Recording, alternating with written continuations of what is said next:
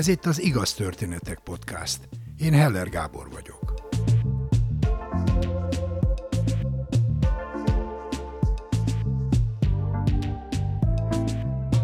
Kérdezd meg egy tapasztalt orvost, volt-e olyan esete, amire évekkel később is élénken emlékszik vissza.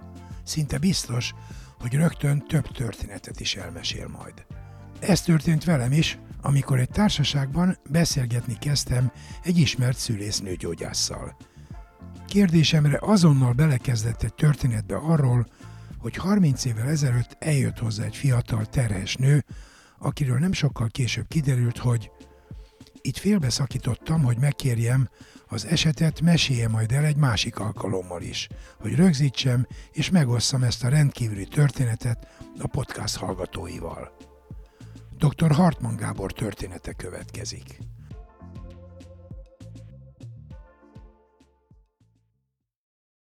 Egy 30 éves történetet szeretnék elmesélni. Volt egy nagyon kedves betegem, akinek volt egy közel 17-18 éves lánya, aki első perctől kezdve, az első nőgyógyászati vizsgálattól kezdve hozzám járt. Nagyon jó barátság alakult ki a mamával és a hölgyel, aki ugye az első nőgyógyászati vizsgálaton vett részt, és utána tulajdonképpen baráti kapcsolatba kerültünk. Körülbelül egy két-három év után, miután rendszeresen járt nőgyógyászati vizsgálatra, óriási boldogság közepette megjelent egy fiatal emberrel, hogy hát ez a jövendőbelie, és egyébként pedig kimaradt a menstruáció, és jött, hogy most szeretnék tudni, hogy mi van. És akkor megvizsgáltam, akkor még ugye nem voltak annyira jó ultrahangjaink, de nagyjából lehetett tudni, hogy ez egy kis terhesség, mondtam, hogy jöjjenek vissza két hét múlva, mert hát a kis terhességnél pillanatnyilag csak azt látom, hogy egy méhen belüli terhességről van szó. Ezek után két vagy három hét múlva visszajöttek, amikor már egyértelműen látszódott, hogy ez egy méhen belüli terhesség, és tulajdonképpen rendben van, és akkor nagy boldogan elmesélték, hogy hát úgy határoztak, hogy össze fognak házasodni, és úgy szeretnék, hogy akkor legyen az esküvő, amikor még nem nagyon látszik, hogy milyen a hasa, és egyébként pedig eh, hát eh, még a szülőknek nem mondták el a történteket, és hát ha most azt mondom, hogy igen, minden rendben, akkor el is fogják mondani. Az akkori viszonyokhoz képest természetesen megcsináltuk az akkor protokoll szerinti különböző szűrővizsgálatokat, AFP-t, laborvizsgálatokat, stb. Különösebb elváltozást nem találtunk. Amikor is, ugye, mm, akkor még nem volt kötelező az úgynevezett genetikai ultrahangvizsgálat, úgyhogy valamikor jöttek egy ultrahangvizsgálatra, és azt mondták, hogy tekintettel arra, hogy hát ilyen jó barátságban vagyok az anyukával, meghívnának az esküvőre. Akkor még ugye házasság kötő terembe történő esküvők voltak, és hát mondtam, hogy természetesen ott leszek az esküvőn. Ezek után voltak még egyszer egy kontrollvizsgálaton, ahol úgy nézett ki minden rendben, majd eljött az esküvő ideje, amikor is én megérkeztem, akkor azt láttam, hogy gyakorlatilag a menyasszony, a vőlegény és a két mama teljesen meg van döbbenve.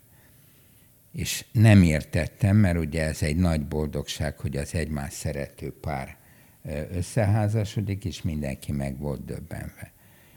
Tehát gyakorlatilag négyen voltak ott, és teljes megdöbbenés közepette elmesélte nekem a mennyasszony anyukája, Mária, hogy amikor ő terhes lett a Judittal, akkor az gyermekapja az egyszerűen közölt, hogy nem kívánja, hogy ő megtartsa a terhessége, és eltűnt. És eltűnt nem csak egyáltalán tűnt el, hanem eltűnt Budapestről.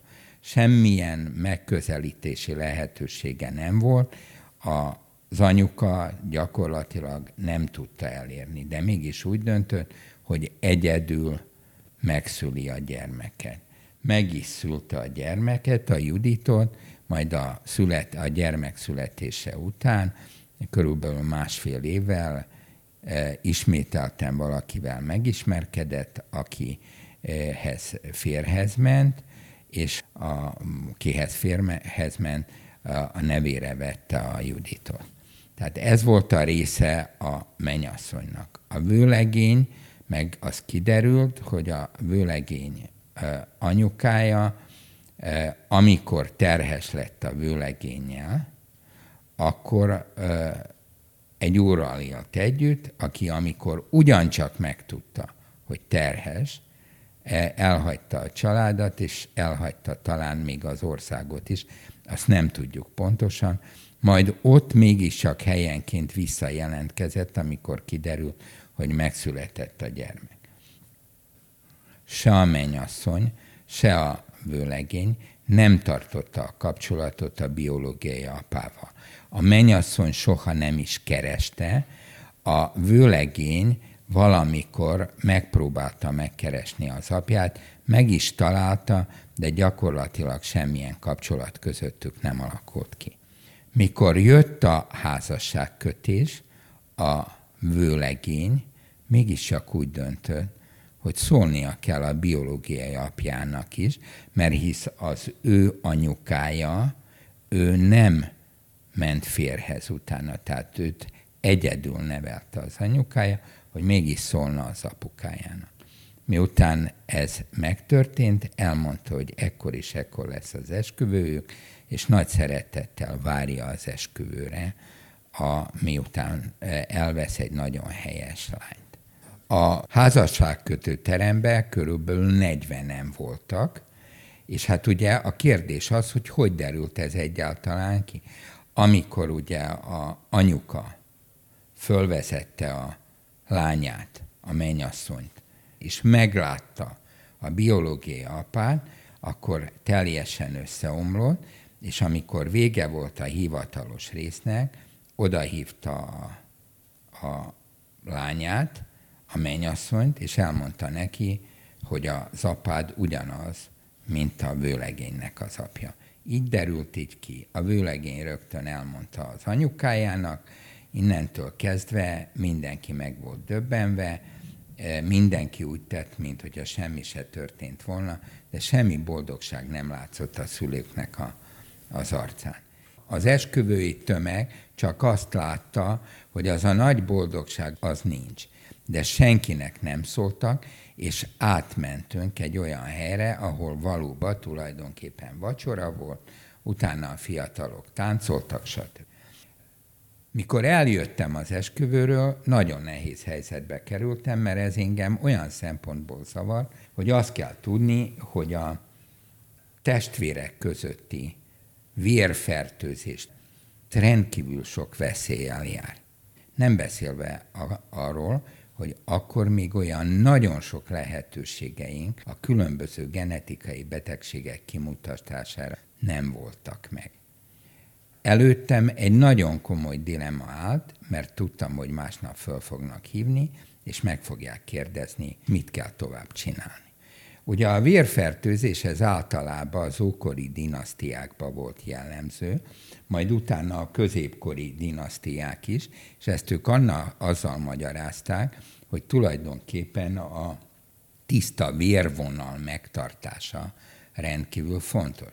De közben senki nem figyelt arra, hogy egyre több szellemi fogyatékos, eh, genetikai betegséggel bíró utódok jelentek meg a családban.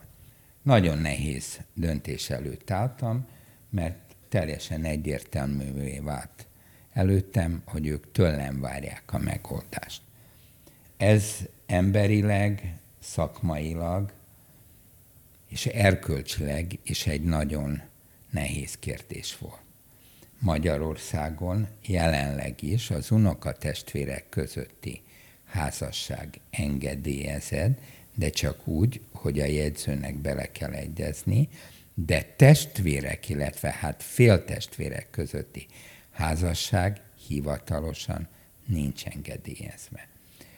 De itt ugye arról szólt a történet, hogy a terhesség már 15 9-20 hetes volt.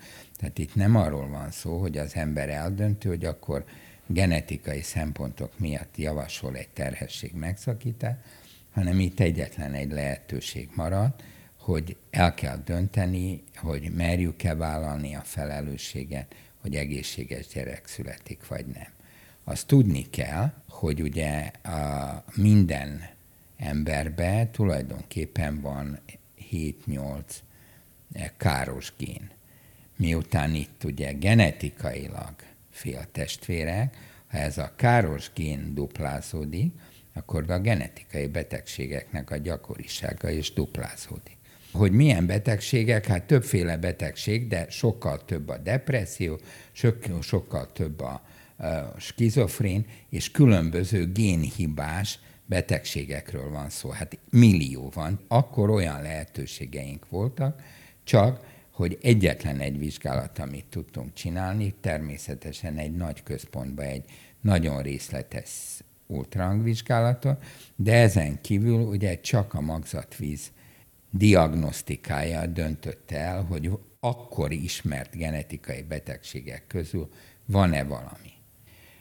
A család nagyon ellenezte a magzatvíz vizsgálatot, mert hogy féltek, hogy ez eh, vetéléshez vezet.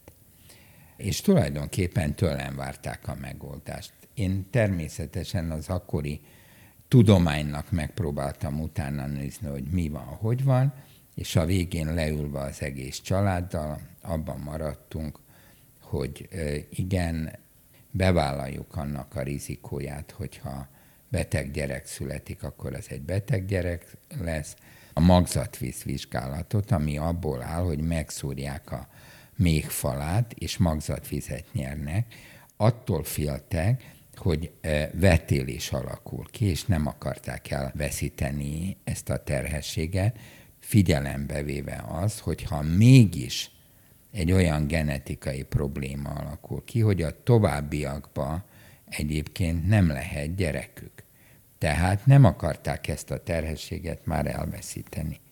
És ezért a végén azt a döntést hoztuk meg, megszüljük a gyermeket, és miután megszületett a gyerek, ezek után egy teljes genetikai kivizsgálást fogunk csinálni, sőt, annak idején még a, a születése után a gyereknek a különböző genetikai kivizsgálása külföldre is ki lett küldve, hogy minden rendben van.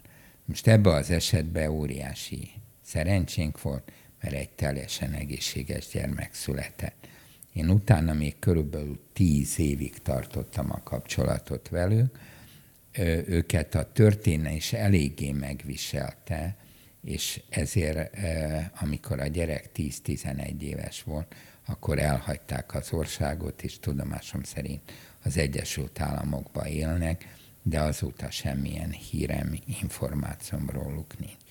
Ez életem egyik legnehezebb döntése volt, mert ugyanakkor az is lehetett, hogy születik egy súlyos retardált, egy súlyos szellemileg problémás gyerek, és akkor valószínűleg mindig az lett volna előttem, hogy jó, hogy a család ragaszkodott ehhez, de hogy én nem tettem meg azt, hogy nagyon keményen azt mondtam, hogy nem, ezt a gyermeket megszülni nem lehet.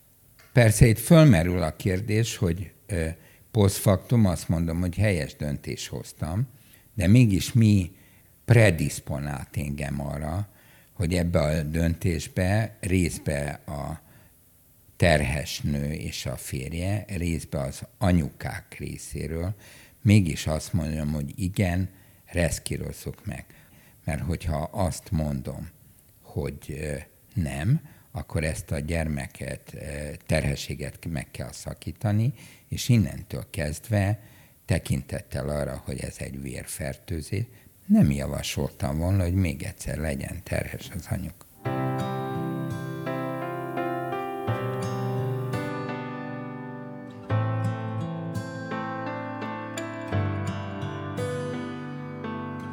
Hála Istennek, hogy így végződött, de ugye, mint mondtam az elején, 50-50 százaléka volt annak a lehetősége, hogy itt egy komoly probléma fog kialakulni.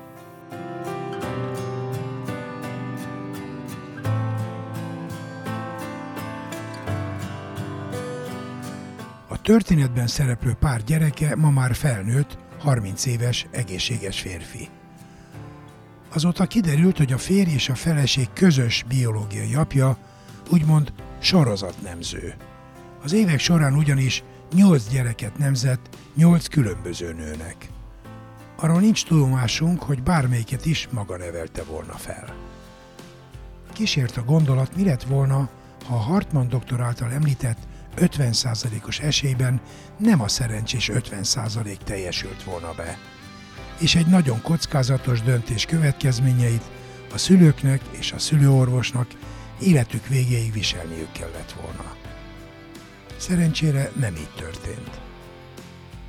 Dr. Hartmann Gábor Kárpátaljáról Beregszázból származik. Moszkvában kapott orvosi diplomát, nemzetközi tapasztalatot pedig Oroszországon kívül, Svédországban és Finnországban is szerzett. Budapesten a Duna Medical orvosi központnak hat éven át volt az orvosigazgatója. Sok évtizedes praxisa során, ami máig tart, több mint 5000 gyermeket segített a világra.